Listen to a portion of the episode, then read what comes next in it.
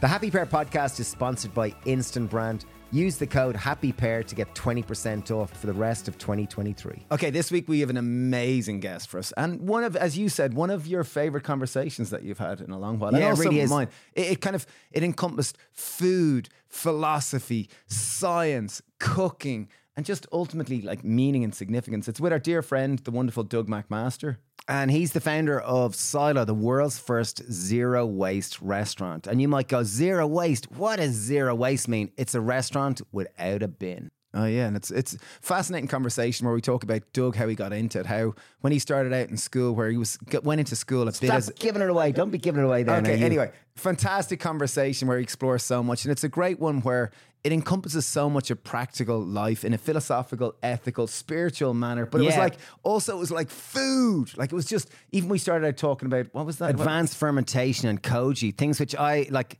It, it- honestly, this is one of the my, my most enjoyable conversations from nearly 150 and Doug's worked in some of the world's most famous, most highest restaurants in the world. Yeah, and Silo is uh, is the world's first zero waste restaurant, which he's had for the last ten years, and we go into the full journey. of This this is a fascinating conversation about sustainability, food, and philosophy, and where they all combine and interlink almost as part of a Venn diagram. So, without further ado, we give you the wonderful, the inspiring Our dear friend, Doug McMaster. Doug McMaster, welcome to the Happy Pear podcast. It's a pleasure to be here. yeah, I'm fierce excited. Now we were just chatting. Let's go. Let's just str- jump straight in there. We We're talking about fermentation, and we're talking about amazaki, and like we're we're, we're into fermentation. We're into lacto fermentation. We're 20 then, years in the food game. and then you just dropped to like a little bomb there of. I mean, you don't know amazaki. Amazake. Let, let's let's start off. what is there, Doug. Amazake? So it was a Amazake is uh, sake before it's fermented into wine. So it is a rice um, product that is um, fermented with a thing called koji. So koji fermentation is kind of an, an advanced fermentation that has existed in Asia for thousands of years. That it predates electricity and was originally used as a preservative. nature's electricity. Exactly. God knows how they figured it out because what it is is you're growing mold. It's like a white mold, a fungus, on a substrate such as rice or barley or uh, something with starches and protein, and um, so grains basically.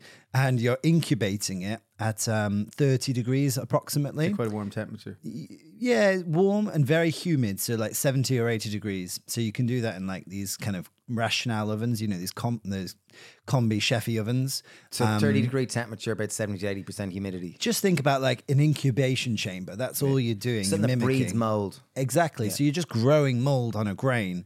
Now that sounds bizarre, but it is this incredible powerhouse of enzymatic um, uh, tra- transformation.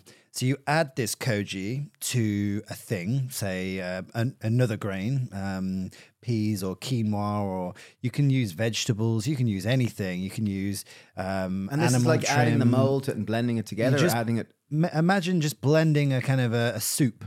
You've got your koji, you've got your ingredients. So miso is obviously a firm, um, low on moisture product.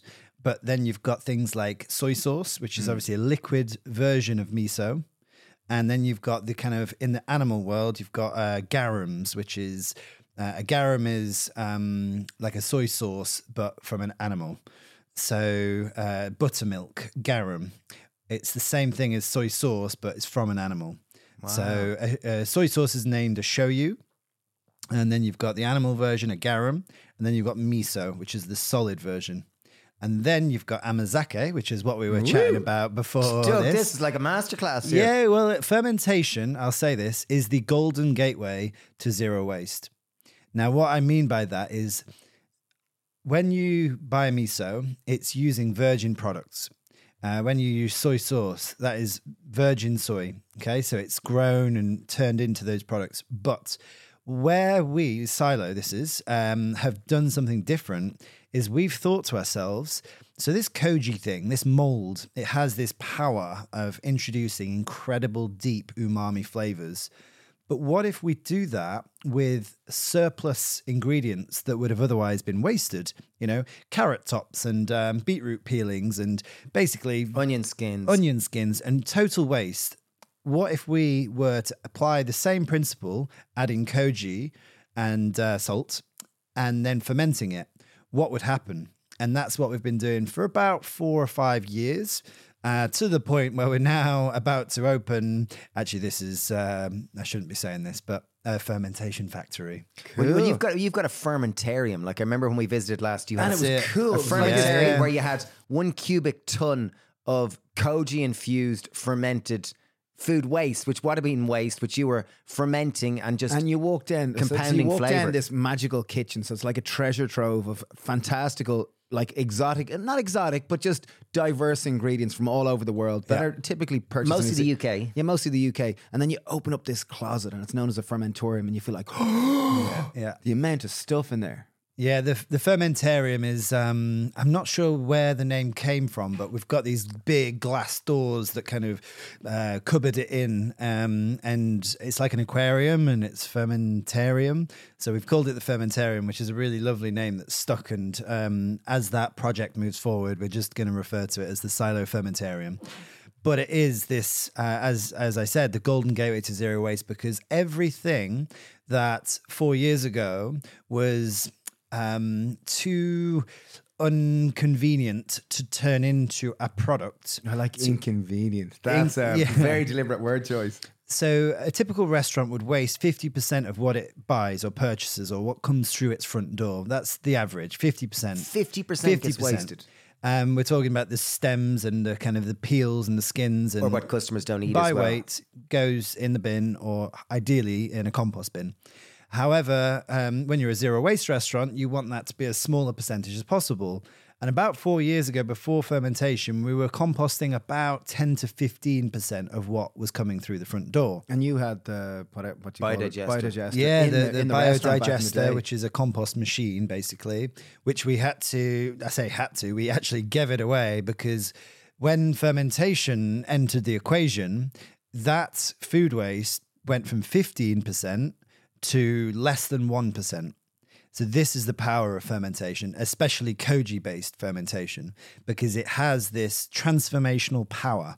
It has this metamorphic effect to something that you just can't figure out what to do with, and it has this um, introduction of umami, which is what we all kind of associate with that sort of advanced fermentation. Which which is that for anyone listening, that's that bacon flavor. It's that really depth of flavor, only identified as a flavor in the early nineties. Yep. Mm-hmm. You know, literally umami. The direct translation of the Japanese word is deliciousness. So it's that fifth Yeah. flavor profile. when you go to Asian restaurants and everything tastes like mad delicious, they've just chucked a load of MSG in there. And MSG is this um, monosodium glutamate, which um, is incredibly high in MSG and it just has that kind of mad deliciousness. Like if you're ever making a broth and you just put a pinch of MSG in, it will immediately taste significantly better.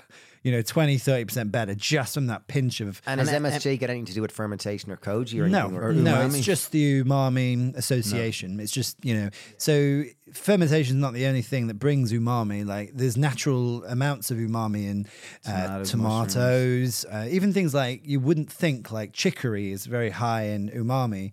Um, so yeah, there's there's a lot to umami, but fermentation. Um, yeah, it's just very naturally uh, you associate that with it. Our newsletter is the best way to stay up to date with Happy Pear recipes, podcast, and general Happy Pear information. Full details in the show notes where you can sign up for our weekly newsletter that I personally write myself. So we partner with Instant Brand and they really are helping people and helping us rethink the way we cook. One of my favorites is their Vortex Versazone air fryer with a clear cook window. It's got this big drawer where like I know there's a craze about air fryers, but this is the air fryer of air fryers. I love it. Yeah, it really is. Um, they've also got a, a Vortex Plus air fryer oven. There's an Instant Pot Superior slow cooker, which is really cool because you can actually saute first before you slow cook, all in the same pot. And it's a great way of making healthy food just easy to. It really cook. is. Well, well that- like I, I honestly use the air fryer and the Instant Pot all the time. Like I genuinely do at home. Use the code Happy Pear to get 20% off for the rest of 2023. Okay, Doug, before we get lost in fermentation and the Yes. gateway to Yeah. zero I want to come back to this for Yeah, sure. we should come back to Okay, so you're an incredible chef. You're someone that growing up struggled with school. I wonder can we talk about that? Yeah, let, let's let's get let's, even let's get listening to here, you're incredibly articulate. You're when you talk, I find myself going, whoa. So can we talk about your jinx education it. process? Don't jinx it. Um, so um, I've just had three incredible, enlightening years of therapy. And one of the most profound revelations in that journey um, was understanding why Silo exists. What was my motivation to open a zero waste restaurant, the world's first zero waste restaurant? And it is not what you think. Um, my parents were not environmentalists. I was not in a community of foodies, um, you know, growing vegetables. That was not what was occurring. Uh, I'm from a food desert. I'm from a, a working class, um, post industrial kind of miners town. Um, and food was just fuel, as in not not a kind of a pleasant fuel. You just you ate food and you know it, it, there was no love to it. There was no love. It was frozen food. It was from um, you know a packet. It was in a microwave. And Much was, more factory than farm. yeah, fa- factory food. Um, and so, yeah, that wasn't a thing. Now, you know, I became a chef not because, yeah, I was in love with food. I became a chef because I was a school dropout. Um, and I'm basically a neurodivergent. So, neurodivergent basically means my brain's wired differently. I definitely have dyslexia. I definitely have dyscalculia, none What's of which is tested. Sorry. What's dyscalculia? It's like dyslexia for like numbers. Okay, gotcha. Um, so when I was when I was in maths class, I was just like terrified because everyone was like far superior to me at everything that was being talked about. I just I was I was I was like a statue. I was frozen with fear because I I, I felt so dumb. Um, so dyscalculia, dyslexia, um, I think dyspraxia as well. Um, and then uh, I, I think uh, none of this is diagnosed. I think that I, um, I have Asperger's or slash ADHD. Basically, it's a, a neurodivergence, and it it seems like a. Um, um, disability or a series of disabilities. And uh, I'm not sure that's exactly true.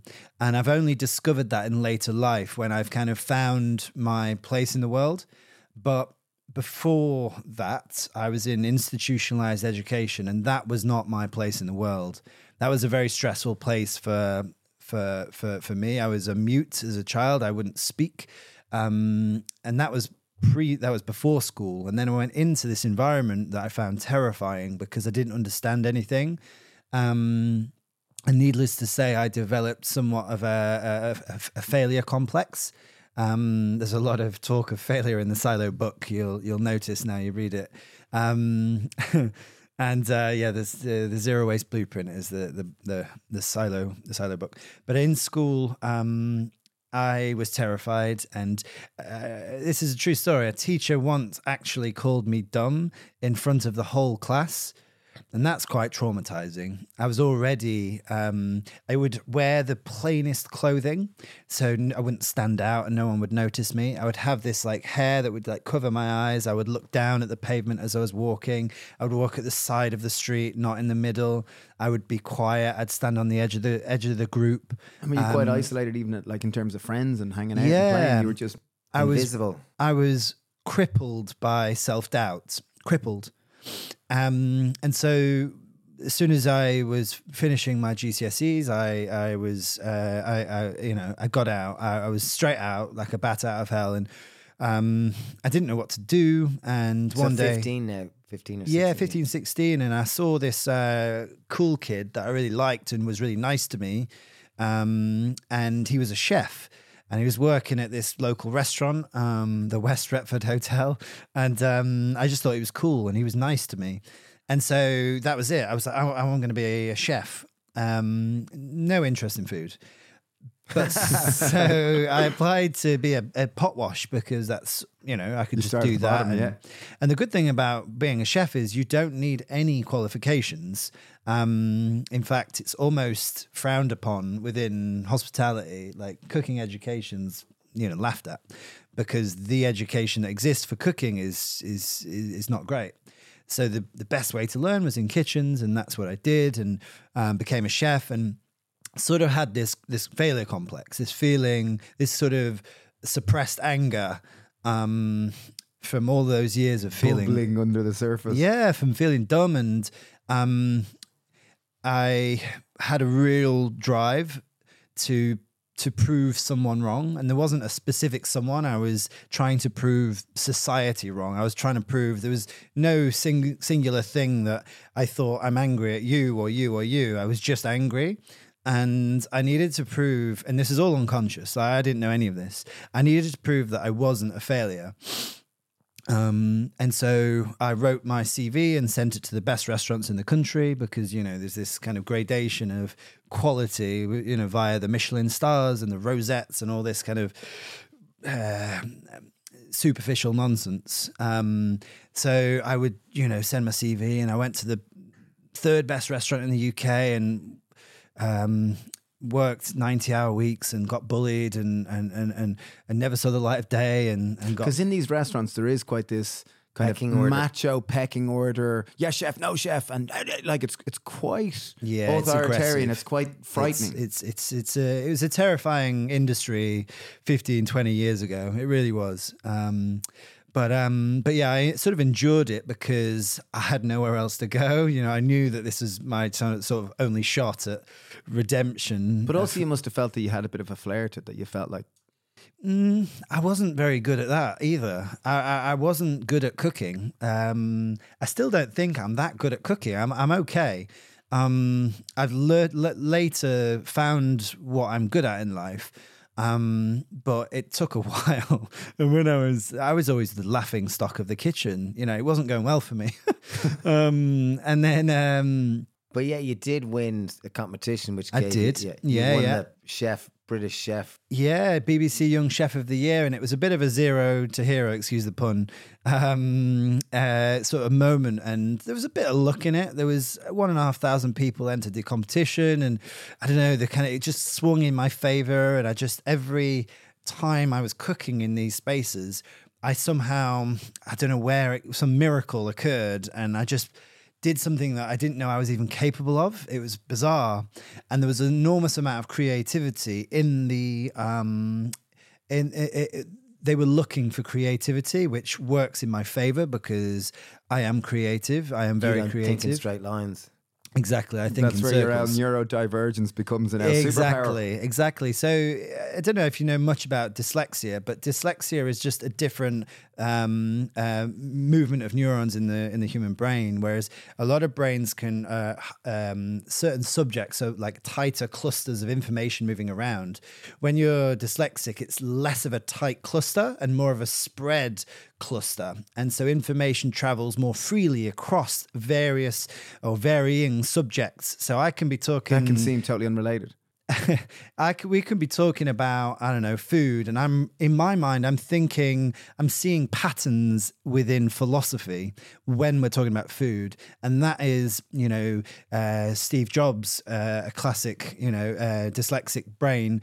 He's described creativity as um, connecting dots, and that's interesting because you know some vast arraying subjects you connect dots and he was dyslexic and richard branson and there's loads of like innovative thinkers um, who have changed the world that are dyslexic and the word begins with dis i.e disability but it's not. It's just a different way that the brain processes information. I love that.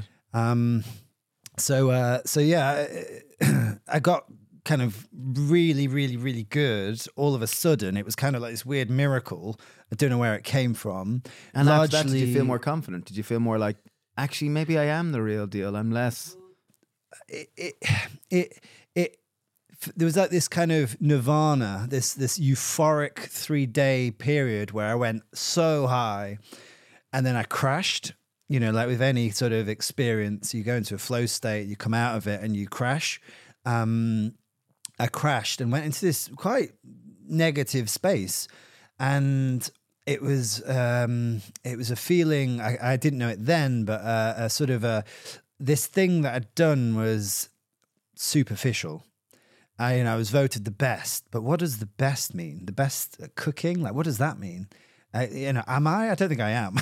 I'm pretty sure I'm not because the chefs in my kitchen was teasing me the other day for being useless. I don't think I'm that good. I think I got lucky.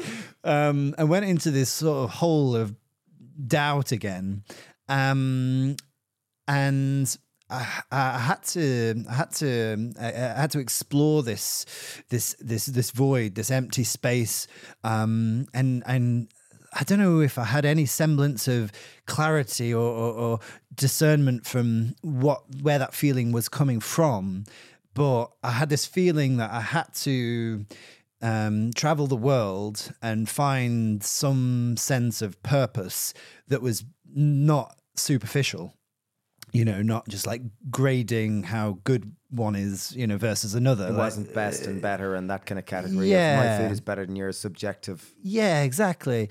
So I, I, I then sort of upped the the ante and went to the world's best restaurants, and I went to all the world's best restaurants, and this kind of And were you pattern. This Working was or to work visiting? in them. This was to. Yeah, yeah, I was I was to w- working, and um, some of them was stagiaire, you know, uh, internships, working in the best restaurants. Some was working, and there was all these patterns that I was recognizing, and this is quite an interesting word.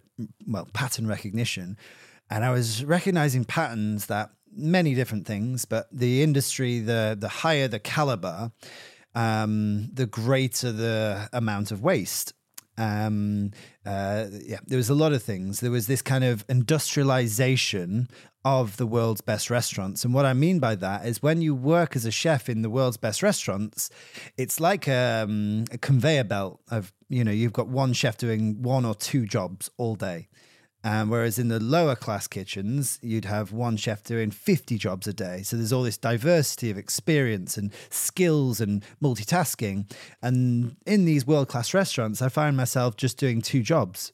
Chopping carrots into Yeah. Julienne or whatever yeah. And anyway, so there's just all these different patterns I was recognizing. And um, I, I was sort of falling out of love very quickly with gastronomy. I didn't mention, but I fell in love with food in this journey. In in these sort of decade of cooking, this first decade, I really fell in love with food, and um, and from um, a working class background, food wasting food. The one kind of good value I learned from food was not to waste it. You know, just don't. Food is precious. Um, we don't have money. Don't waste food, etc. Um, but in these sort of um, restaurants um, sitting on the top of a uh, you know on top of the planet um the there was a bunch of things i realized and i was sort of out of love with it and and sort of losing faith in it but i didn't know where to go and um i i this is sort of where silo started basically and i realized that um i wanted i didn't realize I was looking for a way out, and I was looking for a way to rebel against this sort of uh, machine, this uh, you know rage against the machine sort of moment. This wasteful food system, which was It was everything. It honestly, it wasn't like I was trying to rage against food waste. I was raging against the machine. I was raging against the institutionalization, and I was angry at uh, homogenous, you know, homogenous kind of cultural thinking. The way that uh, it, it was, it was un, yeah.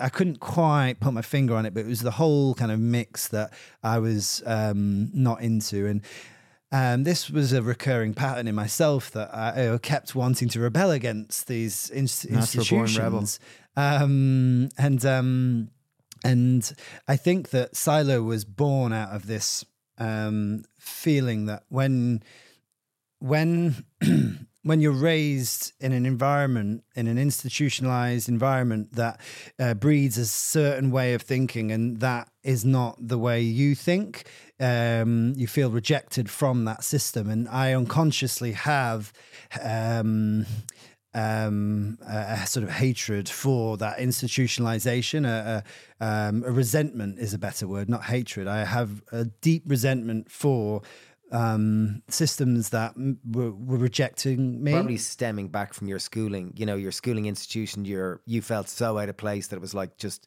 that carried forward that I distrust of create a institutions in general. I want to create a system with which with which in I prosper and I fit in, and that fits in more with people like me. and then Silo was born. And Silo, so so you're in Australia. You bumped into I remember a Dutch man who introduced Bakker. Joost, Joost Bakker, who introduced the concept of zero waste, and kaboom, a spark was lit. So he was this sort of um, savior, this light at the end of the tunnel. This uh, was working in Sydney Harbour, and uh, he had built this incredible construct out of waste materials, post-industrial A waste. building ma- or a was a building. I think he's on uh, Down to Earth show with Zac with Zac Efron, yeah, he's yeah. featured in it. Yeah. And so his he's this incredible Dutch artist that was uh, raised when he was uh, in the Netherlands uh, next to landfill. And so there's kind of an interesting theme there for him. And so when he moved to Melbourne um, and became an artist, he would naturally gravitate towards post industrial waste and he would use it to harness nature. Um, a big biodynamic uh, family, generations of biodynamic farmers, and they grew tulips, um, and they would grow their own food, and had this very sort of agricultural mindset. And so he would um, use post-industrial waste to harness nature in really beautiful, abstract, creative ways. And he was commissioned by the Sydney uh, Sydney Food Festival to build a building to put a cafe or a food system within it. And that's where I happened to be in the right place at the right time. Um, it was called the Greenhouse by Joost. Um, Joost Bakker is is is is is is he. Um, and I, I, was sort of down and out in Sydney and uh, looking for a you know uh, an alternative life, and um, walked into this incredible project. And um, within a very short conversation, Joost had explained to me that he'd, you know, erected this building to do something about the waste that exists. Um, so this was in 2011, so a long time before the subject of waste and sustainability were mainstream. Um, and he said to me, uh, you know, we've got this building made of waste, but we've got a food system inside it, and you know, we are creating waste, not a lot, but some. Do you think, as a chef, you could not have a bin? And um, yeah, and that was it. That was sort of the your beginning. mind went woohoo. Here we go. I didn't know what it meant. I didn't know what I'd never really thought about waste. Now I've thought a lot about it. Um, but then I was just looking for a way out of this world that I deplored. Um, and so I just said to him, Yeah, I could do it. I didn't know what doing it was, but I just committed to this brilliant human being and he had this very extraordinary creative energy. It was almost like he was from the future. Um, you've got to meet him. You've got to meet him. You've got to get him on the podcast. He's going to be coming to the UK, and um, I'll invite him to Great. Greystones. Great Jeez, deal. cool. Great. There's a date. Can't wait. And So okay, so that was kind of the inception That's of the 2011. concept of silo, and that was where you started the world's first zero waste restaurant. And In your dream was to have no bin. And we went there and we adored it. You've we been had to both. fun. Yeah, we've yeah, been to yeah. We went to silo, Yeah. the one in Brighton, a couple of times. Yeah, yeah. Um, so yeah, you, you came to the to two London uh, iterations, but it started in Melbourne with Joost. We started a silo cafe concept that went on for a year. Um, and Joost sort And of this had was the pursuit of no a kitchen with no bin. Exactly. And Joost had this very um, liminal sort of Liminal? vision or strategy. Liminal's like the early stages of something. Nice word. Great word. I love liminal. Liminal. And um, so he said, "All right, off you go. Put me in this cafe." Thankfully, he had um, you know there's a big network around him. He was a very established sort of artist and creative, and um, it was a decent investment. And it was this little cafe, not much bigger than this room, and um, kitted out really nicely. And he sort of had a kind of a, a pretty decent vision of how it was going to work. You know, we're going to trade directly with farmers and get everything that we need from nature, and it's going to come in reusable vessels liquids are going to come in kegs and you know stainless steel pails and vegetables are simply just going to come in reusable crates and get everything from nature package free no problem in the kitchen just don't waste anything then if there is waste i.e plate waste eggshells maybe bones you know we can put that in a compost machine and at the time we had this pretty fancy bit of cutting edge kit which was a big uh, digester, an aerobic digester, which is kind of mimicking a human stomach with the addition of some uh, metal arms that aerate the mixture. So it's a heated cavity that has microbes um, that when warm and uh, aerated by this sort of movement, this kind of um, cyclical movement of these metal So it's like a drum. Uh, yeah. It's a drum, yeah, and um, it just speeds up uh, the decomposition of food waste and turns it into this amazing um, In what type of time? What type of time frame? Uh, 60 kilos in depending on the surface area so you can put like i don't know a whole watermelon in there it probably takes two weeks uh, but if you put the just the thin rinds of a watermelon it will take 24 hours um, Wow. so uh, on average about 48 hours you put food waste in and it's pretty much compost wow. yeah. I remember, you, Super I remember you talking about one time. Sorry, I'm going off on a total aside, but you'd put in a whole load of le- you'd made lemonade. you put in a whole load of lemon skins to make lemon compost, with which to smoke carrots in lemon compost, so the carrots would taste of lemon. yeah that's a deep That's a side sweetener. tangent of like the mad kind of cosmic creativity that a system like silo nurtures and creates just by default and there's a lot in that But that was an aside. Anyway, back to Right, where we were. to Sorry, that was so. no so no it's a fascinating that was uh, mad. yeah, that is mad um So we're in the cafe in Sydney. You know. Yeah, and so Joost had just plopped me in this little cafe, kind of off you go, uh, get things from from nature and re- get them in a reusable vessel, try and cook everything. Uh, he wasn't a chef, so he was just like, you know, just don't waste things. and then you've got this compost machine that will capture whatever's remaining. And that was the genius vision. That was a three step genius vision that he had. Um, and so I was like, oh, okay. Um, but that this period in that cafe, mostly on my own, developing stuff in my own time, was the most significant point of my life where I went from who I once was to who I am now. There was this engine started that was previously off since I was born. And this engine just came on, and I feel like a different human being. If you met me then and saw me now, you would understand what I mean. That was the the the the the, the terrified, mute, and who I am now. I'm you know very different person. Um, because what happened is, I found the thing that was going to fill that void in the the cement. Uh, I don't like cement; it's a bad material. But uh, what would you fill a void in figuratively? I'm not Compost. sure. Compost. Love, love, love. You can't. Yeah, you can't see it really. Well, So- listen, like Phil is subjective. Figuratively, I, I was I found something which made that void disappear, and I guess where what it was retrospectively is I found like this pathway that that that that made me come alive, that made me so intensely open um, to everything in the universe, to ideas, to creativity, to knowledge, to connection and romance, and I just felt alive and.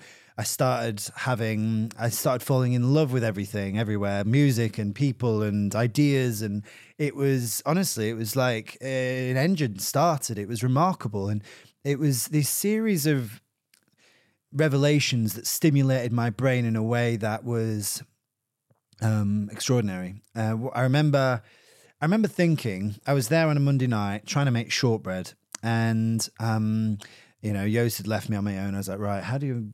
You know, I was bluffing and telling him that I could do this thing, and I had no idea. I was relatively okay chef by this point, but I didn't know how to mill flour because, you know, I'm skipping ahead there. But when you deal with nature, you don't buy flour, you buy wheat. When you buy when you want to buy butter, you don't buy butter, you buy cream. So there I was trying to make shortbread and I had cream and I had whole wheat. Um, Joost uh, had uh, a certain degree of prescience, and he gave me a, a, flour mill and a, a, and a mixer to, to to churn butter. So I churned butter, and I remember it was a Monday night. This is one of the most significant evenings of my life. And I churned the butter, and I, I milled the flour, and I was just like flour everywhere, and buttermilk slapping against the walls, and three hours in and I'd finally got the raw ingredients to make shortbread. and I was drinking some wine on tap. We had these taps, this hilarious tap system that was, was such a tight little cafe that the, the, the kegs were underneath the, the benches where people sat because there was no space for kegs. So the seats were on kegs. And there's this amazing biodynamic wine from. Um, uh, yeah, beautiful Australian winemaking country. And um, so anyway, drinking a bit of wine and making shortbread. And um, anyway, so four hours in, I was like, right, finally made the shortbread dough, and I was like, this is hard work.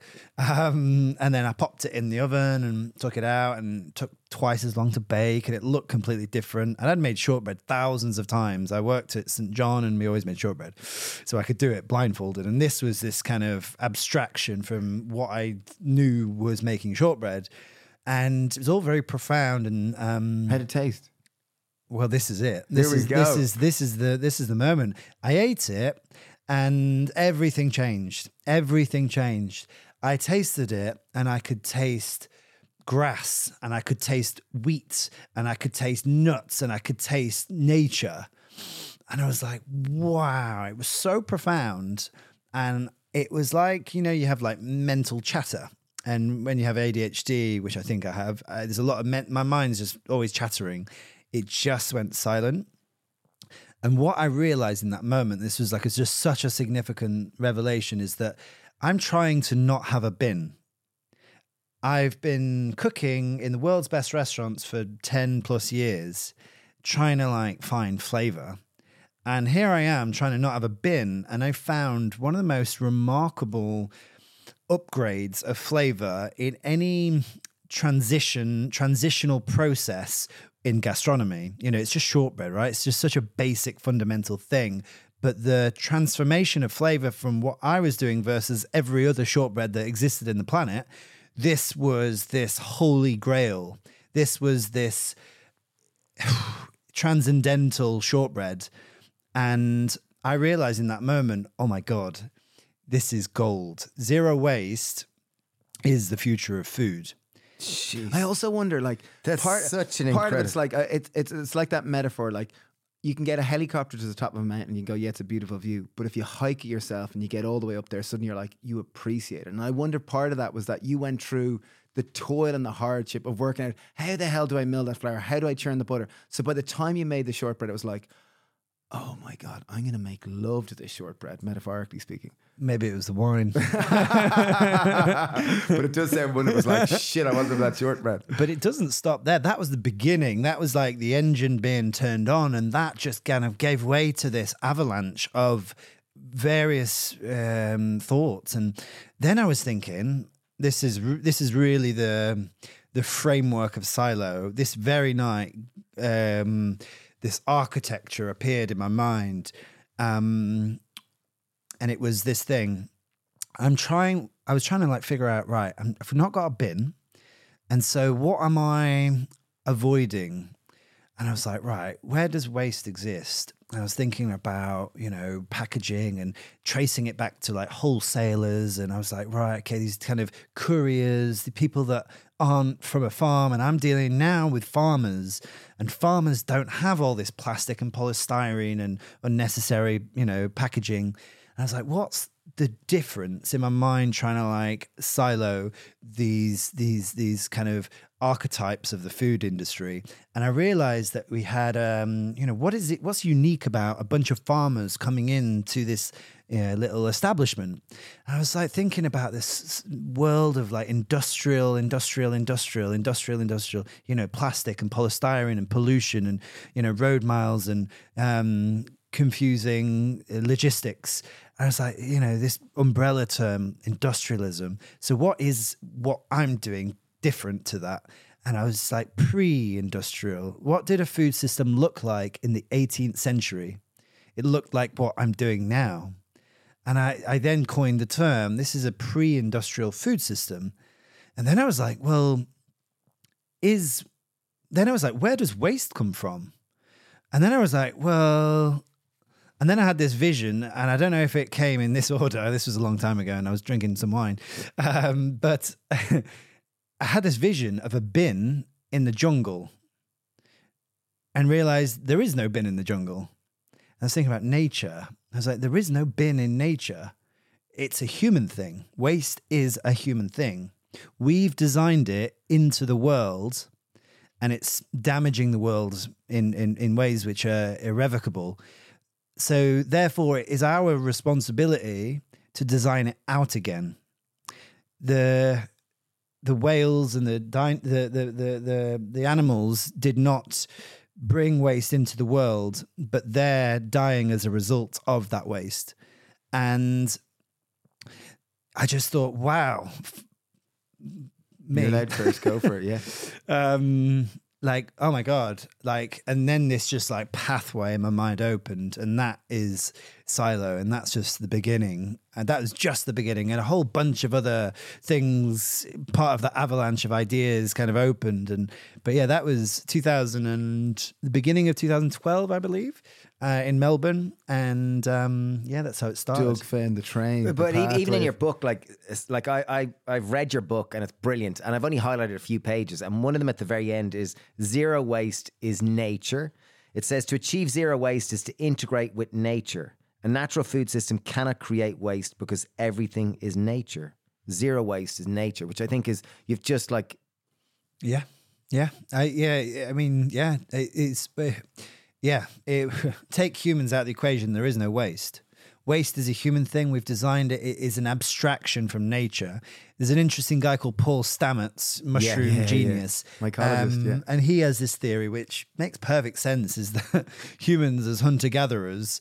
Um, actually, now I'm like, is this a good idea? But yeah, he he has a theory that it is the, we the Stoned ape, kind of one of stoned ape theory or whatever that one. Yeah, psilocybin, um, this um, psychedelic vision uh, created this imagination. So this word imagination is really fascinating paradox because we love imagination. Um, my, my my silo's tagline is "Waste is a failure of the imagination." You know, so we're putting imagination on a pedestal. It's this shining light, but then in this theory, imagination's the kind of double-edged sword because no other species has abstract thoughts. This is another fascinating thing to consider.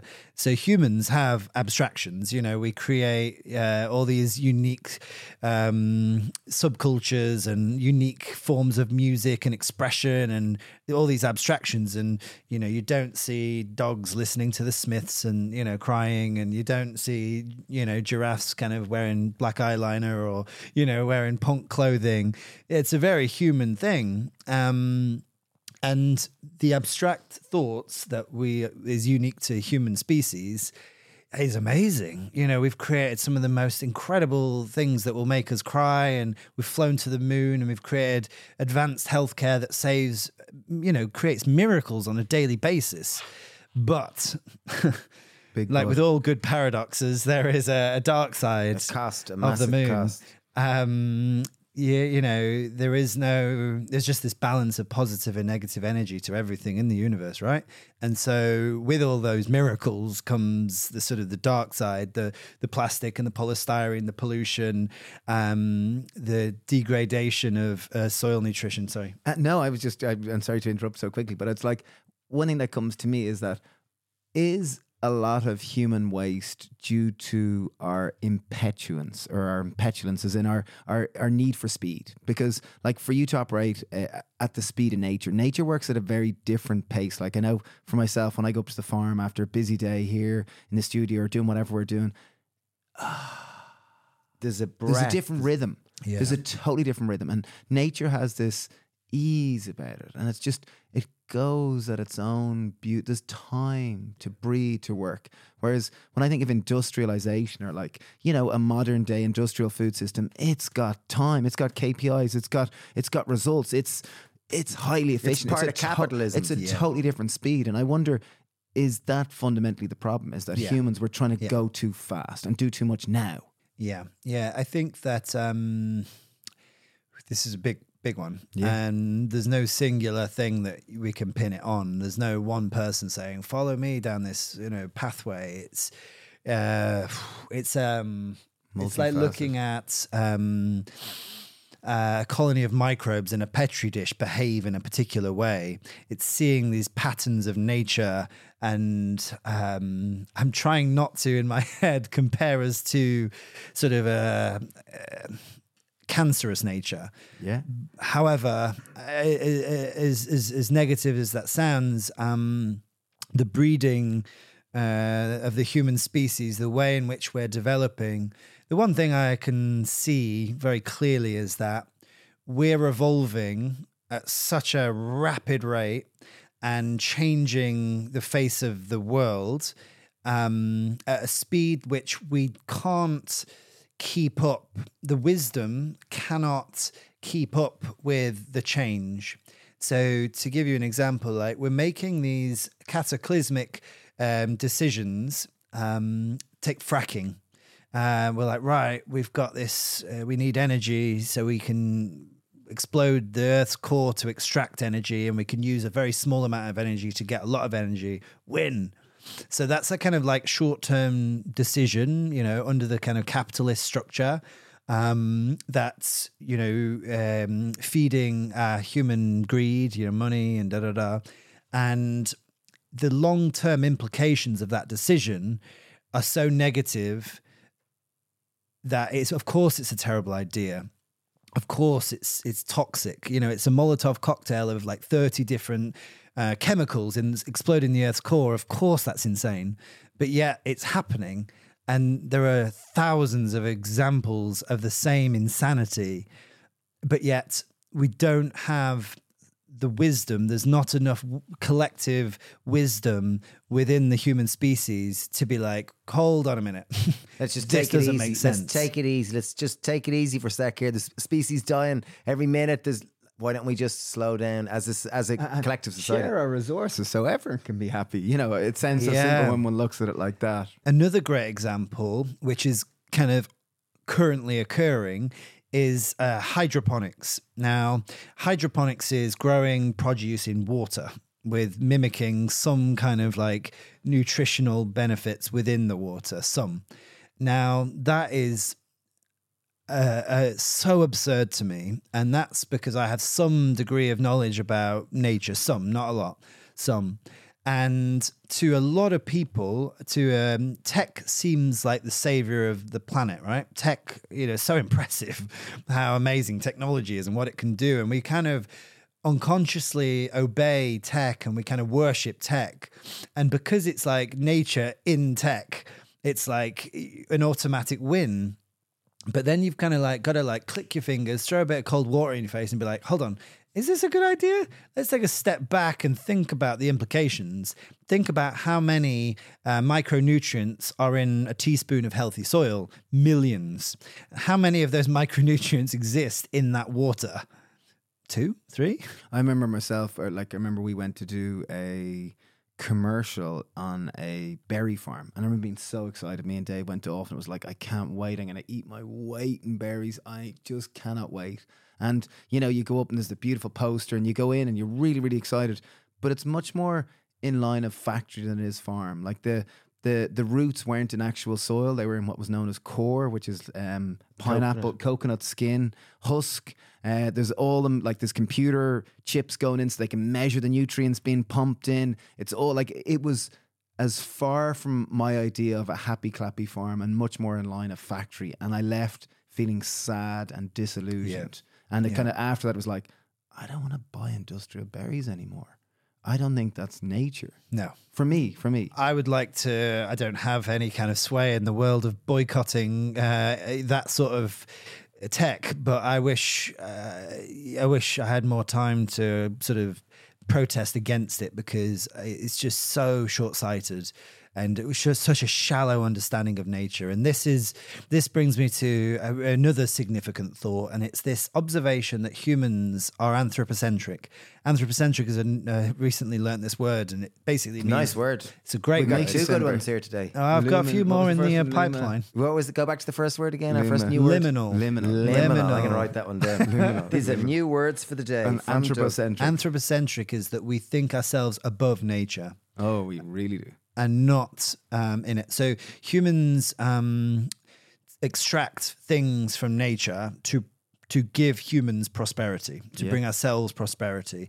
But that is from a human centric worldview, the point of view that like we Are separate from nature. give ourselves things that we want. And um, in that process, namely industrialism, we kill nature. Industrialism is the antithesis of nature. Industrialism is uh, where industrialism breeds, nature dies. Um, that's almost always true.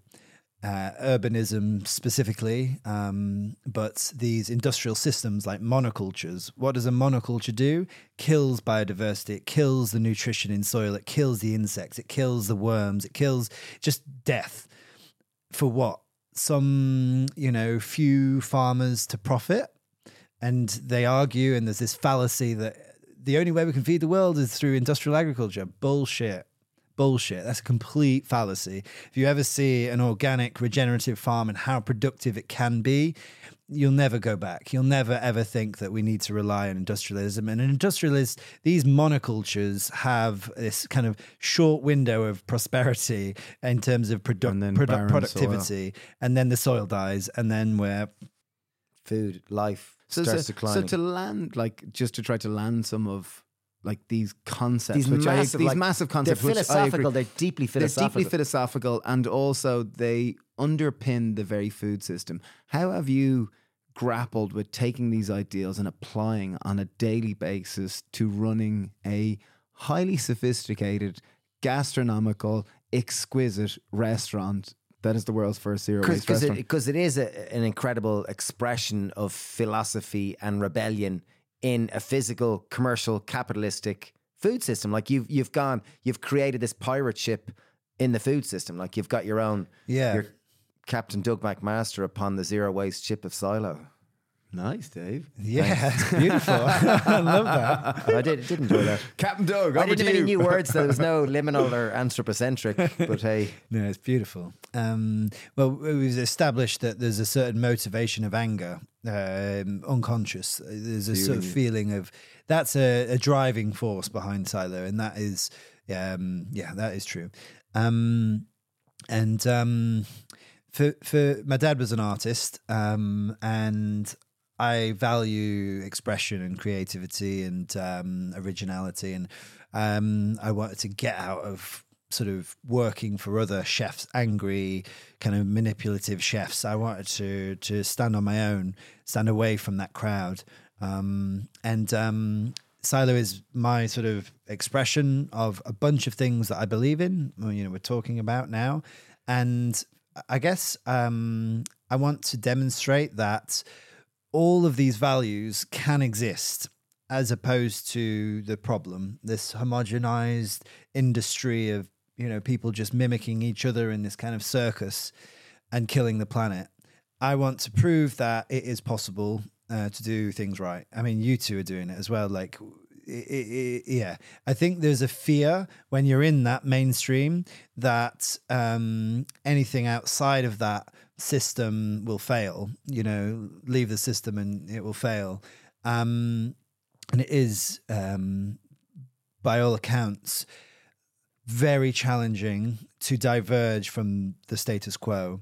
There's a term in business which is red ocean blue ocean. A red ocean is this idea that uh, as a business you're doing something similar to all of the other sort of sharks in the uh, in that area of the sea you know all eating each other for for for you know for custom um, and a blue ocean business is where you swim away you diverge from the the the pack um, the mainstream the sort of you know example would be like pizza restaurants and beer and you know the the, the common um, uh, food places you would find in a city center or whatever. Um, Silos swam away from that and doing things on its own accord, and that's a scary place to be.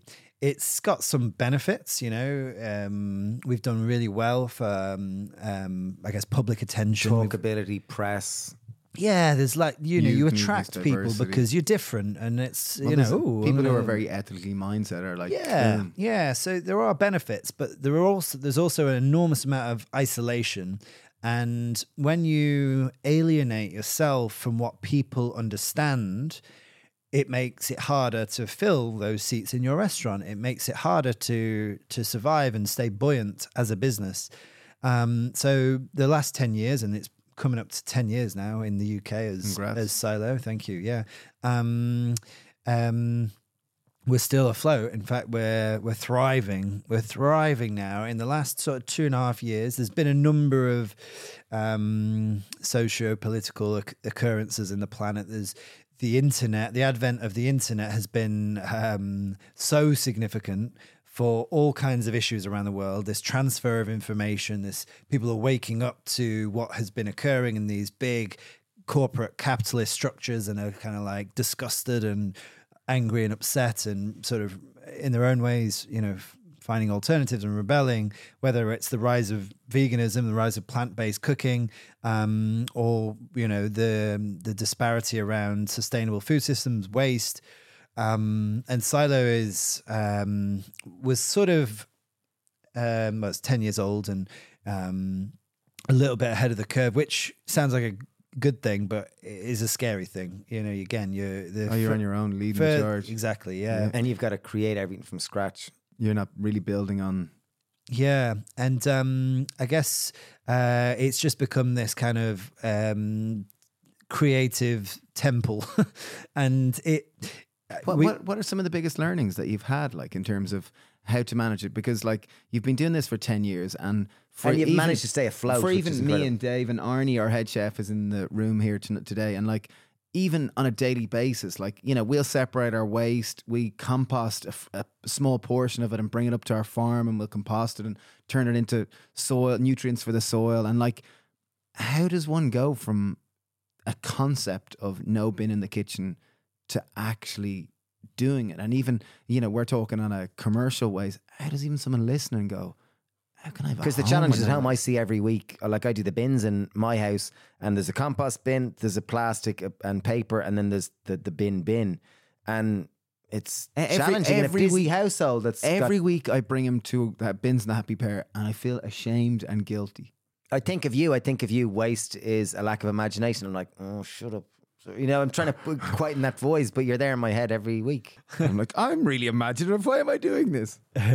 well, this is a nice opportunity to kind of go from a more philosophical kind of commentary to a more literal commentary. Yeah. And, Yeah. Um, Practical. so, systems design uh, would be the kind of uh, big statement in terms of how to give it to us, Doug. Give it to a us. I like it. And what I can I can articulate around literal system change um, from silo to a typical or an, uh, a similar size restaurant or whatever. Um, so Joost, all credit to Joost for having that sort of amazing vision, as as sort of simple as it is. It's genius. Um, get things from nature. maximize all those resources within the restaurant and then compost it. You know, very simplistic. Now, 95% of what would necessitate a bin falls under that umbrella. So 95% of what's coming into Silo is food from farms. Um, Vegetables, and vegetables, inputs, uh, food inputs. yeah, and so literally, that's you know how we do it, and we get So you're dealing direct with the farmer, not With the dealing with food the middle person, not dealing with the. Distributor, it's just direct relationships. But then when you really start to sift through everything a restaurant needs, How do you find a Wait, local just- grower of turmeric or a local grower Exactly. of cumin seed? Or How do you find like more even a black pepper? the more you go deeper into uh, the logistics of everything a restaurant needs, the more you're like, oh, that doesn't make sense. I can't get that from a farm. I can't get a light bulb from a farm. You need a light bulb to, you know, light a restaurant, right? You need um, all kinds of things. Like what But it depends on the how, where you grow the rules because you know, like you've gone to the tea where you're now ma- like uh, to the nth degree. I mean, where you're you've made tables out of mushrooms. You make you know you make plates out of the glass wine bottles. Like you are pushing this a lot further than most people. Like you, your rules of the game are more severe than other Yeah. people might have imagined them. Or more sophisticated. yeah. So two of the big sort of um, conundrums, um, kind of big kind of um, the one material that remains, the one single-use material that remains in our system is single-use glass. And that is because we don't grow, um, there's, there's not enough production of natural wine in the UK. And wine is a natural wine is a very significant part of our offering, very significant. And it doesn't have to be, but I want it to be. And so it is inevitable that we have single use wine because it's not local. And furthermore, a wine list is This is made the up glass. of, This is the glass rather than the wine. yeah, but just thinking purely around the logistics, um, a wine list typically has 30 plus bottles of wine on it on a restaurant like Silo. Now, they're all coming with the values that we have, i.e., natural wine, you know, unfiltered, um, um, By Organic. By Yeah, biodynamic. like wine that's come from these small, biodiverse, regenerative viticultures um, from various places in Europe. We cannot send those single use, empty, dirty bottles back up those supply chains. There is, we are at least 10 years, maybe 20 years from that. I don't think that will ever happen. It doesn't really make sense. So that is what makes those empty wine bottles inevitable in our restaurant because if we didn't have the values of natural wine we would get some you know industrially produced wine that has loads of sulfites in it from a local uh, winery but we're not going to do that we can, we're not going to do that we can get wine on tap from you know these big blah blah blah but we're not going to do that because we believe more so in soil health and biodiversity etc and so we, we buy this natural wine, we have this inevitability of single use glass. So then what? What do we do with that? Where's the bin for that? And so that's one big predicament. Another one, And because most people like have this idea that I put my wine in the recycling box, my wine bottle gets recycled, but in reality, very little of it actually Most gets ends Yeah. up as cement, as aggregate for building materials. yeah, yeah. I mean, maybe not worth going too deep into the glass recycling industry, but it's not great. Some places it's good, but it's intensive uh, in terms of energy resources. The amount of energy it takes to, to melt a wine bottle back into a wine bottle is massive. Plus, um, I think it's only something like one third of uh, this virgin glass gets recycled. The rest goes to landfill, and in landfill, it takes ten thousand years to break down and excretes enormous amount of emissions in the process. So it's not good. Um, so we wanted to innovate there. But another one is like, uh, you know, But, the- but you- even just to clarify, so because we may not come back to this, Okay, to innovate there, you've got a potter on your site above the restaurant, Mark the potter, who literally breaks the glass in a machine that crushes the glass. He puts it in, he turns it into plates. He's a potter that turns them into plates, turns them into glasses, and he's actually on site turning waste glass into usable, tangible inputs for your restaurant. Exactly. But I'd just like to take a tiny step before that innovation or that actual reality manifesting into Silo is that moment of like, what was different in Silo having that idea? Now it's a circumstance, it's a limitation. We've taken the bin away and said we don't have a bin. And then we're forced to innovate. We've we've we've literally um, put ourselves in a position where you know the pressure the pressure on us. You know, there's a lot of attention on Silo, and we've not got a bin. We've taken that away, so we've got this unique creative opportunity to innovate. You know, we've put that pressure on ourselves in a really fascinating way. And so when you're staring at this massive stack of single use glass bottles and thinking, oh, I'm not sure this is the right thing here. How do we sneak these out of here without anyone seeing? Exactly, We can't. yeah. okay, we got to think about it. You know, But it forces creativity. It forces you to think Boundaries. in a way that marries your other set of values, which is a circular way of thinking. So, with a circular way of thinking, how do you turn glass into the system in a way which is productive, efficient, and increasing the value of that process? You need to increase value, and I don't mean monetary value. That intervention needs to bear fruit. And so, in my mind, by this point, this was um, this innovation was about four years into Silo in the UK, and I was sat on Brighton Beach, and the beach has no sand, and I was thinking about this predicament of having single-use glass, and thinking, what is glass made out of? You know, going back to this sort of fundamental. Oh, it's made out of silica sand or sand uh, in my mind at the time. And I was like, oh, what if we turned it back into sand ourselves? You know, just this free flowing kind of creativity. What if we turn it back into sand? Maybe we could rebuild beaches. Maybe we could, I don't know, turn it into something that we need. And that was the beginning of this thought process, followed by three days of searching the darkest place, you know, these kind of going deep into the internet, finding gla- going into glass crushing. Turns out there's this one machine in New Zealand, of all places, that had built a glass crusher that crushed glass like a flour mill would mill flour. And that was my description, not theirs. And when you have a uniformed particle consistency that this machine machine created, it's like baking. If you milled flour and had these big lumps of wheat and small bits of flour, you're not going to bake a nice loaf of bread, are you? But if you have a perfect, even consistency of flour particles, you've got this consistent, workable product. And I was like, oh, this is great. This is, you know, the juices are going, the, the cogs are cogs are in motion. So if we can mill glass like we mill flour, again, that dyslexic brain connecting the dots between different subjects, um, then we've got a raw material. And so we refer to it as raw glass, the project. So we crush glass into this powder and sand, different gradients. Um, and then I went to the local potter, Mark, and said, Can you melt this in your kiln to turn it into things that we need? Plates, tiles, crockery, tableware, light fittings, um, a sink. And since we've spent the last six or seven years now making some of the most profoundly beautiful objects I've seen in my life. Mark is a wizard. He's a he's a he's an artist. He's a, a, a- a stunning craftsman that turns yeah our, our waste wine bottles into exquisite.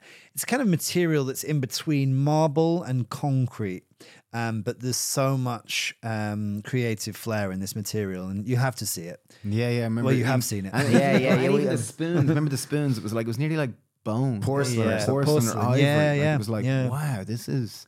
But that demonstrates that thinking in circles. Um, And I think that's I think like that's one of important. like the most um, creative parts of nature. Nature are the boundaries, the edges, and by you removing the bin, you have self-imposed a really difficult Hard. boundary, which forces you to create in a different manner to what most people are. And most people are that we all seek creativity. We want to be creative people, but one of the keys to creativity, ironically, is restriction, constraint, Yeah. opposition.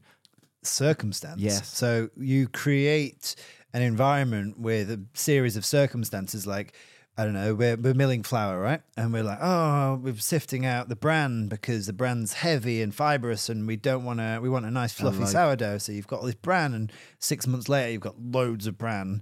That is a circumstance of this zero waste system. And then you're like, right, this is where we innovate. So we have a list. Um, it's all online. It's all like a, you know, slick kind of program that we have uh, we collate data on what isn't getting used what isn't getting maximized. We grade things or rate things of like how well something is being upcycled. So i just take a, a second to talk about the word upcycling. Recycling is where a material goes back into that same material, like a glass bottle into a glass bottle, a can into a can. Now, thinking about the value metrics, you the value of a can versus a can is neutral. It's it's, it's zero. With the side note that there's energy used extracted from nature, so it's kind of a negative. Well, Yeah, it's definitely it's a negative. loss. Hundred percent, yeah. Now, upcycling is where uh, a material lives and dies in the same way, but instead it's turned into something with greater value, hence the up bit of it. So uh, a can can become something new. It's like a rebirth. It's not um, going to become a can, it's going to become something greater. It's going to become a prince or a princess. But this is the metamorphosis. This is where a caterpillar turns into a butterfly. And this is the raw glass. This is turning a, a, a, a glass bottle that has negative value. You pay someone to take away that glass. And you're converting it into a plate that you could easily sell for 30 pounds or 40 euros, whatever. Um, and so that's upcycling. And then you start thinking in this in this way of like, right, upcycling, you're you're um with the minimal amount of uh, energy spent or exerted on a process, you know, you, you don't want to spend 10 hours making a carrot top oil that doesn't taste very good. you know, you want to spend a minute um uh, I don't know, roasting potato skins into uh, delicious, uh, roasting potato skins and turning it into miso because it's absolutely bloody delicious. And it took you very little amount of energy to to transform that potato skin into this butterfly of flavor, this incredible umami, salty, sweet miso. And I said a minute, but it takes six months to make that miso. Yeah, so, But, time, so um, it's time concentrated. It is, but if you think about the energy exerted in making that miso, it's dead easy. You just roast them in the oven, 160, forget about them until they're sweet and crispy. Add a bit of koji and salt. It's a very minimal intervention process. And then you just stick it in a sterilized jar in a cupboard and forget about it for six months and it tastes like sweet. and don't even have to add moisture. There's no moisture required. Mm, in the miso, there's very little moisture, very very little. But uh, that was more a demonstration that within this world of upcycling, the the challenge, the game, you gamify this. This is so much of Silo's success is we gamify this idea of upcycling and closing the loop in sophisticated ways. You know, it's a game to us. It's fun. So what It's would you do with bran? So say you're so say you're milling the flour and you're getting bran and it's accumulating over six months and you got a lot of bran. You're like, what do we do with it? You've Press got it all together and turn it into tabletops or something. make you know? You've got to listen to the brand. You've got to ask the brand. And I know that sounds weird, but there probably is a touch of listening. Going, where is this? Where do you want to go? where do you what what do you what are you it's like going back to education like if you um if somebody's not good at maths you know don't throw numbers at them you know if somebody's creative and visual put them put them at a table with a pen and paper you know and that's the same thing with a brand you listen to what it wants to become it doesn't want to become something light and fluffy it's heavy by nature so you think right a what protective layer. what do I need within a system that is heavy of nature? Ah, well, we've got this new ice cream, this buttermilk dulce de leche ice cream. Maybe we could make a bran wafer to make an ice cream sandwich.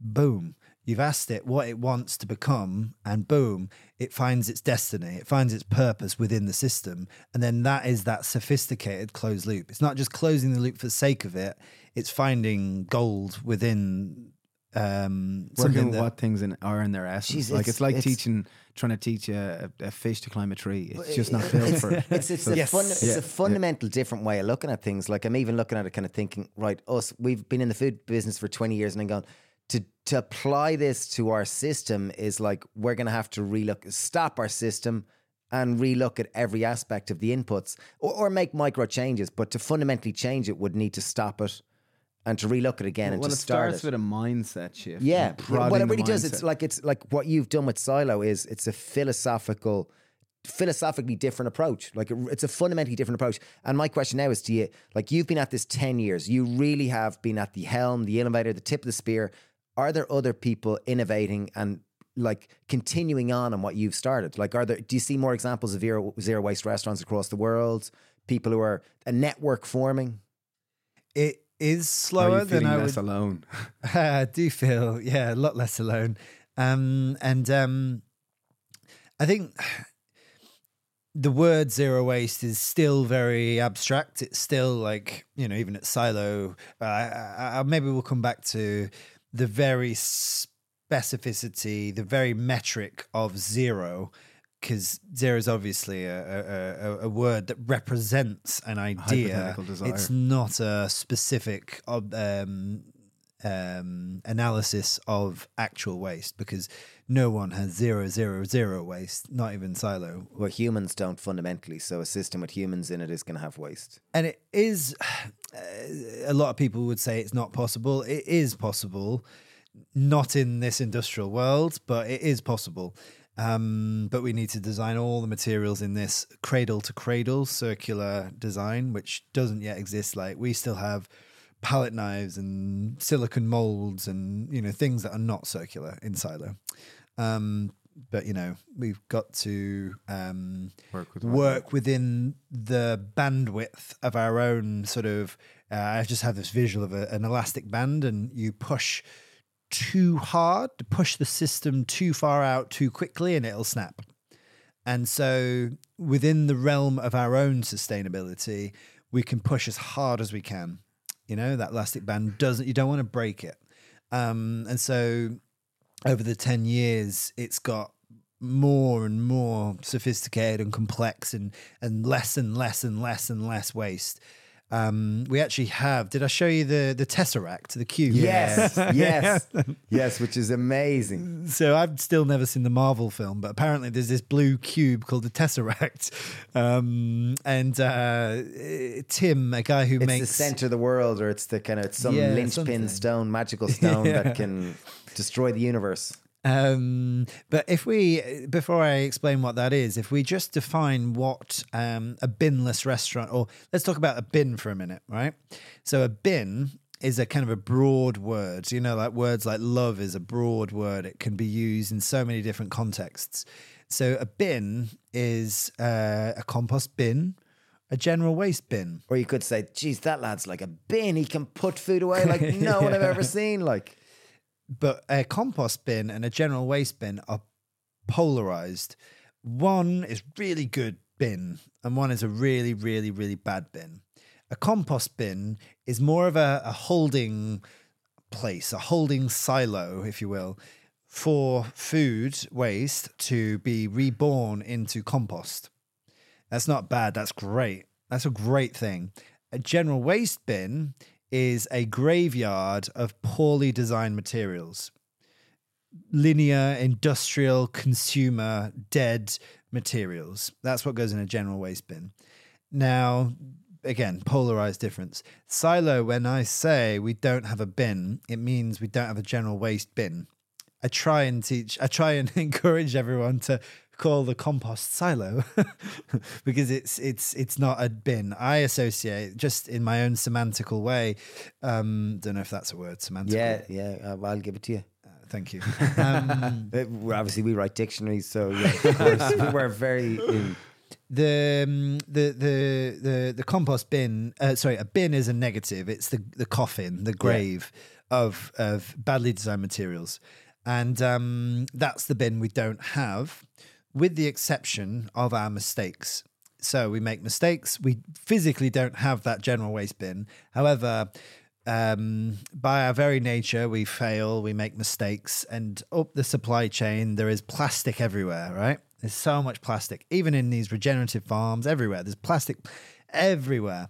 Now, that inevitably finds its way in, you know, mistakes, new employees at this new supplier, blah, blah, blah, blah, and just finds its way in. And, and we, we have this like, uh, kind of, uh.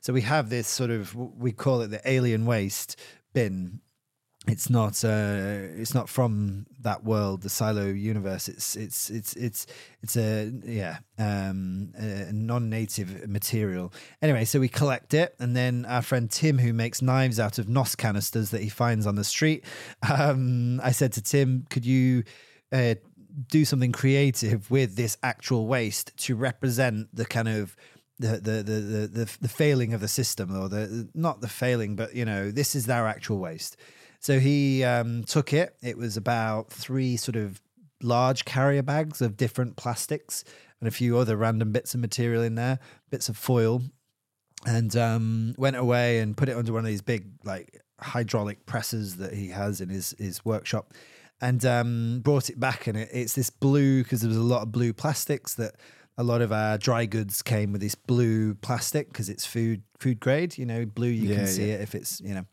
um, and so yeah, we've got this blue cube that is about five inches by five inches by five inches. Um, and it looks apparently like this tesseract. Um, and it is such a work of art. And that is, you know, I say that um, fermentation is the last line of defense before food is wasted, but uh, Tim's tesseract is the the kind of the last, the very last uh, end of the very the sort of the terminus of all materials in silo, the very end of the line that still isn't wasted because it's then turned into art, something that symbolizes this kind of mad creative journey that we're all on and proud of. And instead of being, you know, what waste always is, hidden, it's not. It's it's there as a bringing our uh, trauma out a- into the out Yes. into out into the open and going, hey, this is this Let- is the waste. We're not perfect. We're in part of a flawed system. Right. it's I a wanna- trophy. Before we land this, I want to let's circle back to fermentation because we started like talking about fermentation. We started talking about Amazake. We started talking about koji And like we are into fermentation. We've been you fermenting. closing lactic the acid loop? fermentation. I'm closing the loop. Absolutely. We're going full cycle here. We're forming our own. You're thinking in circles, aren't you? I absolutely am, of course, in this company. How could I not? How could I not? Um, but like we've been fermenting for you know years. We really have. We're in it. But like yours is like next level. Like you you are like fermenting 10.0. And could we even go back to Amazake, Koji, and just give a little rundown on Koji? Because we've definitely been doing lots of lacto, you know, lacto fermentation. Lactic acid fermentation. Okay, let's uh, silo fermentation here. Uh, you've got uh, lacto fermentation, which is your kimchi's and your sauerkraut. Two percent salt solutions. Yeah, those, yeah, anyone can do it at home. It's dead easy. Um, it's great zero waste applications. All that like wonky veg in your veg straw that's got a bit flaccid and floppy. Two percent salt. Chuck it in a jar. Boom, you've got lacto ferments. Great. Um, you've got drinks fermentation, so uh, Kombucha, tepaches and kombuchas. Um, again, really uh, amazing opportunities to um, make banana skin tepache that would have been wasted. So some really nice um, applications of zero waste fermentation, even in the drinks fermentation world. Um, now, then we've got koji based, sometimes uh, advanced fermentation, you could call it, because there's a lot of technicalities to it. But it's koji based fermentation that has the greatest potential within our food systems to close the loop on all of the food that would have been wasted or is wasted. And now let's start with what is koji? Koji is a cultivated fungus. So it's existed in uh, in Asia for thousands of years before electricity. It was designed to be a preservative. Um, it brings out all this mad umami flavors. Uh, misos have koji in it. Garums, uh, so uh, animal-based liquid ferments is a garum, um, have koji in it. So fish sauce has koji in it. Um, the Romans made uh, fish sauce without koji, just salt and fish, but um, but predominantly fish sauces are made with koji. Soy sauce, which is also called a shoyu, uh, it's got koji in it. Amazake, amazake is a rice congee, it's like a rice porridge, has koji in it, and amazake is what makes sake wine. It's the unfermented um, uh, substrate of sake. Um, so it's just a rice porridge with rice koji in it um, that then gets fermented into into into rice wine or uh, um, yeah sake. So so yeah, just to talk again about what uh, koji is. So you're growing this white mold in an incubator, which is set at thirty to thirty-five degrees. You need an incubator for it. Ye- A controlled room, a room where you can control the humidity and the temperature. In you, essence, you can do if it you at want room controlled results. temperature if it's a warm room, but it would be massively inconsistent. Yeah. okay. Massively inconsistent. Okay, incubator, perfect. Yeah. Incubator. 30 You can degrees. make it out of an old box, uh, w- an insulated box, an old fridge. Uh, you put a, a temperature thermometer in there, 30 degrees. Um, a humidifier, you want about 70, t- um, around 70 to 80% humidity. Uh, so humidity is quite important, and ideally, not essential, but ideally, um, a circulator, so the air, the Bit moisture airflow. and ev- uh, the airflow is moving around. So you can make it for less than 100 quid. Anyone can make it at home. I wouldn't jump at it if you don't have a deep knowledge of this whole process of koji. But um, if you're a food nerd and want to grow koji, you can do it for under 100 quid at home. We use our uh, Chefy combi ovens because they just naturally can do that. Um, and so, what does koji do? It's a fungus. We're growing mold. Uh, you buy these spores. It's just a little tiny white bag of powder that is imported from Japan, but it's the weight of like a gram. and a gram, one gram of these white spores can turn 100 kilos of grain into koji. So it's an extraordinarily, um, Wow. it has an extraordinary Prolific. prolific output. Yeah. Fertile. it's very fertile. well, when you think of spores, you think of seeds, and you go, Yeah. it's a bit like semen. You know, you you can repopulate it. What it is, it's just like it's the nature's way of expressing itself. It's biology's capacity Wanting- to constantly want to be Regenerate. re- regenerate, and reproduce. Like it's whether it's Yeah. whatever Expand and grow. example of seed, and you're looking Yeah. for. So when you've got this koji, you can actually just buy koji online. You can. It's dried and it's less potent, less virile, um, but uh, you can just buy it online. It's very easy to buy. And it's always a white powder, is it? Mm, it's sometimes like a kind of dried white ricey grain thing. Um, the mold's just dried over the rice. but you've uh, so we make it fresh because it's more virile, virile, and then so this is this is the good bit. Any surplus that you have in your kitchen, you can put in with a hand blender or a big spoon in a big tub about 14% koji. That's our kind of sweet spot. 14% koji. And the rest blended veg. Um, so it works well with veg, but um, I'll give you a bunch of examples. But um, salt is the other key ingredient here because salt prevents bad bacteria's forming. So we're talking um, fish sauces can have up to 20% salt, so really salty. Um, there's a lot of um, potential harmful pathogens and stuff, uh, you know, in, in, in, in fish that you want to really protect against. So that's why it's slightly higher salt. Um, things like we make um, when we churn butter, we have all this buttermilk. We'll reduce it down to caramelize it, so it's really intense, and then that's as low as eight percent salt. So it's not really dangerous. It's not very not a lot to worry about in terms of bacteria and microbes.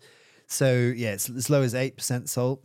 Once we did six percent, and then you've pretty much got always fourteen percent. You can go lower or higher.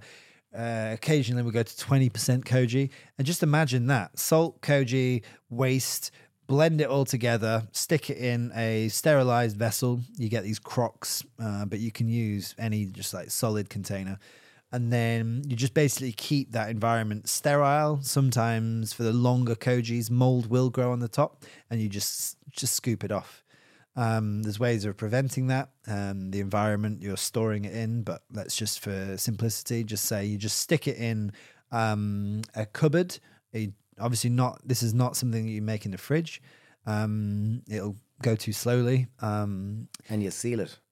and you you uh, you want aeration in a lot of these things. Um, So cover it, but leave the lid. yeah, exactly. A, a cloth over the top, um, a perforation. Um, yeah, something that can uh, circulate oxygen.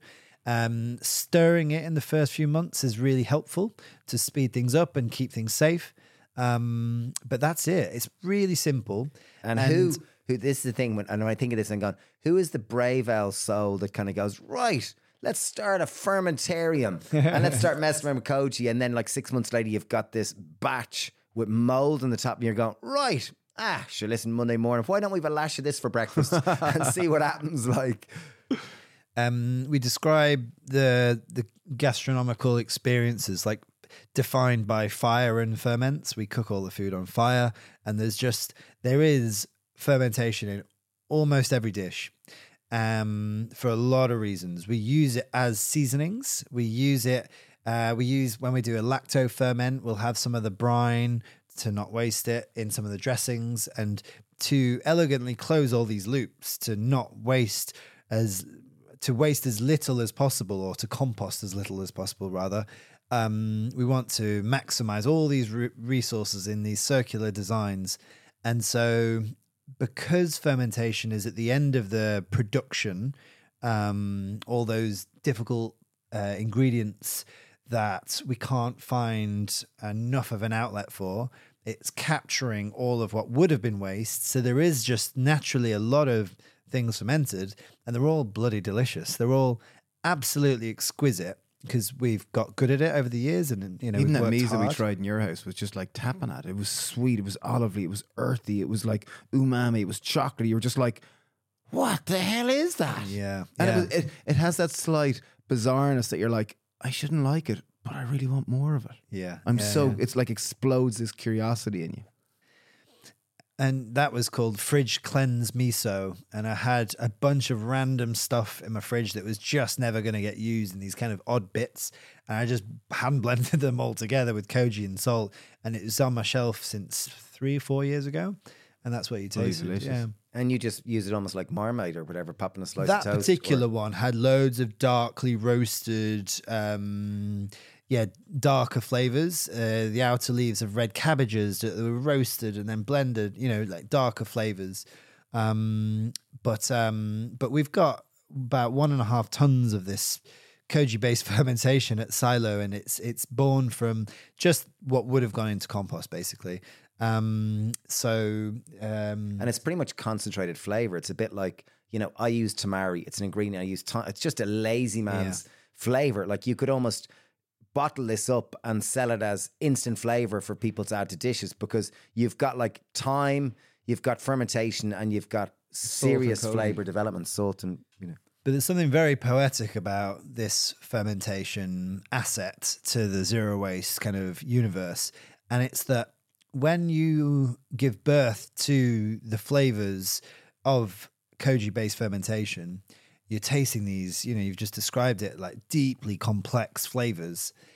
You don't design a dish from a carrot when it's going to be paired with that where with a deeply complex umami flavor you design from the point of that flavor so the way chefs design food is they sit on on a bench at the end of the day and just think oh that sounds nice and i'll weave these things together um, now we design food backwards. We ferment all of this incredible uh, umami rich um, flavor from what would have been waste, from the circumstance of our own system, of our own creation. So we're, we're, we're not wanting to, th- we don't have a bin.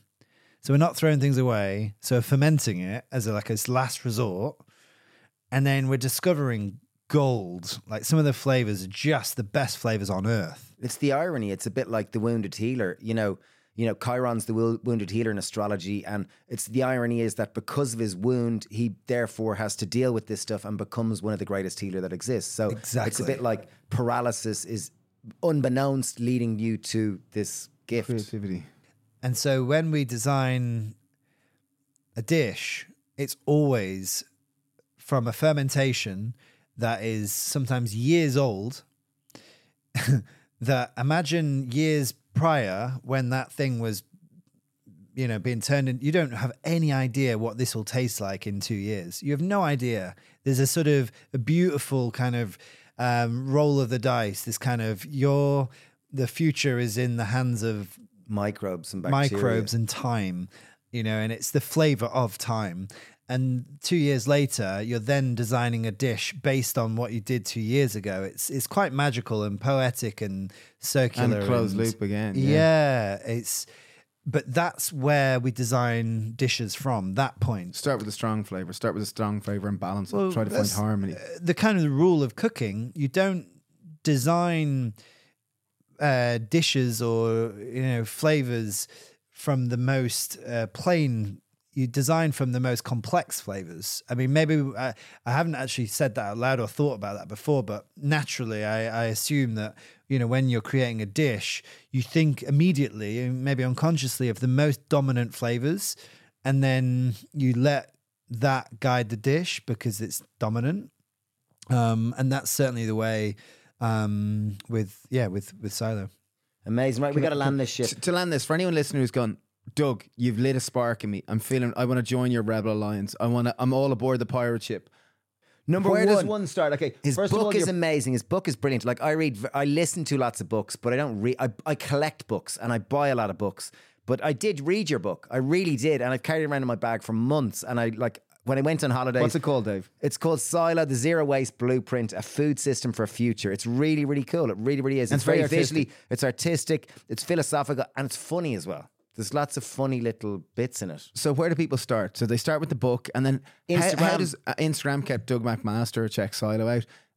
What are simple things people can do on a daily practical? Doug, I'm in. What are little things that I can do to feel like, yeah, I'm part of Doug's club, but I, I- you know, I'm not there yet, Yeah, Doug. yeah. But I'm, I'm flirting. I'm flirting with you, Doug. The the, the most important uh, thing um, is intention. Well, there's a process where you become aware of something, then you educate yourself on the thing, but prior to the awareness and the education is an intention. You have an intention to um, to to improve um, behavior. Uh, you know that's just one example, but we set an intention and we we pursue that intention with a, an amount of awareness and then an, an education. That's um, value based. Now, uh, to to be more literal, um, there are there are tons of things you can start with, and it all is relative to your geography, your environment. Are you in an urban area or are you not? Um, the thing that I find the most fulfilling, well, you can also take away the bin if you want. You can go go hard. You can take away the bin, or you can create the environment to nurture. Just be prepared to deal with you know failures, multiple Yeah, failures. It yeah. just speeds up the failure process if you do remove the bin, Y- and frustrations will come quicker. Yeah, you know yeah. that's the reality. I've Yeah, yeah. We we jump off the edge loads of times, and yeah. you, but if you can withstand banging your head a lot, like you've obviously, you've a very hard head, like I have a very hard head. Um, but, um, metaphorically, metaphorically. yeah.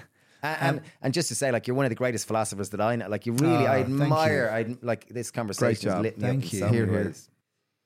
But I think that um, uh, our, our mutual friend, I keep calling him a friend. I've never met him, but Zach Bush, who Oh, you've had on the show, yeah. his um, Joost's friend and your friend, and I just I texted him a few times, but um, um, he's enlightened, I think, all of us to the reality of um, the future relative to what industrial agriculture is doing to the health of humans and the health of the planet. And that feeds into the thing that I see separately as the most important thing is supporting people that support your own values. And what that means is like if we have these values, if we're listening to this podcast and we believe in what this conversation is um, suggesting, then you know, we we, we want to go we want to we want to buy into the same community of values. We want to buy into farmers markets and bulk shops and people that believe in biodiversity and nature. And, local so food. use your wallet as a weapon. You know, use your we- wallet a weapon not against the farmers that you're buying food from, but against the big corporate capitalist death machine that is gone. I was just going to say, on that note, the thought came to me. There's a lot of people listening that kind of go, "Oh, I'd love to go eat in your restaurant. It's in London, but I don't live in London, and I live somewhere else." And blah blah blah. Like, did you ever consider creating a Patreon account that people could just give you a tenner and go, "I love what you do. Here's a tenner towards your revolution. Hopefully, it'll get you a little bit further." A few more pirate flags. creating a Patreon account is a way that people can go, "I want to support you, not just the local farmer, with twenty euro or whatever," and you know. Yeah, can continue the food system. Like, it seems like a I've simple not thing thought to- to, do that. I feel self conscious about charging. I don't But it's not charging, You do just- lots of yeah. talks. You do lots of talks, which is a great I, thing I to do, do, so people can. you know, I, I, I just any chance I can to like, you know, to talk about these things, I just will anyway. but you also do Um, them to corporates to get paid for as a source of income. I think Which is that great um, diversifying the sort of the silo world, and I'm not shy to talk to. It's not like I'm on some sort of silos on this high horse that we're like, we don't have a bin, we will not be associated with big corporates. I, on the contrary, would take any opportunity to go into some big corporate capitalist structure and talk compassionately to everyone in that building about Waste. the way of thinking because if one person has you know a bit of interest in one of the things that i'm saying and that leads into two actions in that person's life maybe to their kids that then you know it, it has this snowball effect into the future which i'll take it i'll take that i'll take that chance and in the 10 years of um, thinking and talking like this I'm not saying it's because of Silo, but there's been an enormous amount of change in the world of zero waste. Enormous, enormous. It's incredible. And I just believe that the most powerful thing that, you know, we three can do is um, change um, the food system in this creative, compassionate, you know, I never see you two bashing anyone over the head that eats meat. Never once, you know. Have you had any sort of negative reaction to something that isn't your own values? And I think that that's something that I've looked I've witnessed with you two, and and and and try and carry on in my own work, you know, and, and thus go into you know environments where you know, kill them with kindness and just like blow their heads off with information that that makes it a win-win or makes it like, oh my god, this is absolutely paradigm the shift. future, you know. So that's just how I sort of see it and how I invest my time into people and communities in the future. You're amazing. You really are. You're such a font of How, creativity. pe- how can people get in touch with you? Is it via Instagram, or is it great one. Yeah, Instagram. Yeah, Okay. yeah. McMaster Chef is mine, and then there's um, um, Silo London, and then the Zero Waste Cooking School, which is uh, kind of looking more at the domestic space for looking at similar ideas. Oh, uh, Disclaimer: uh, that was a project that I started in lockdown, and then realized I don't have time to run this channel, so I.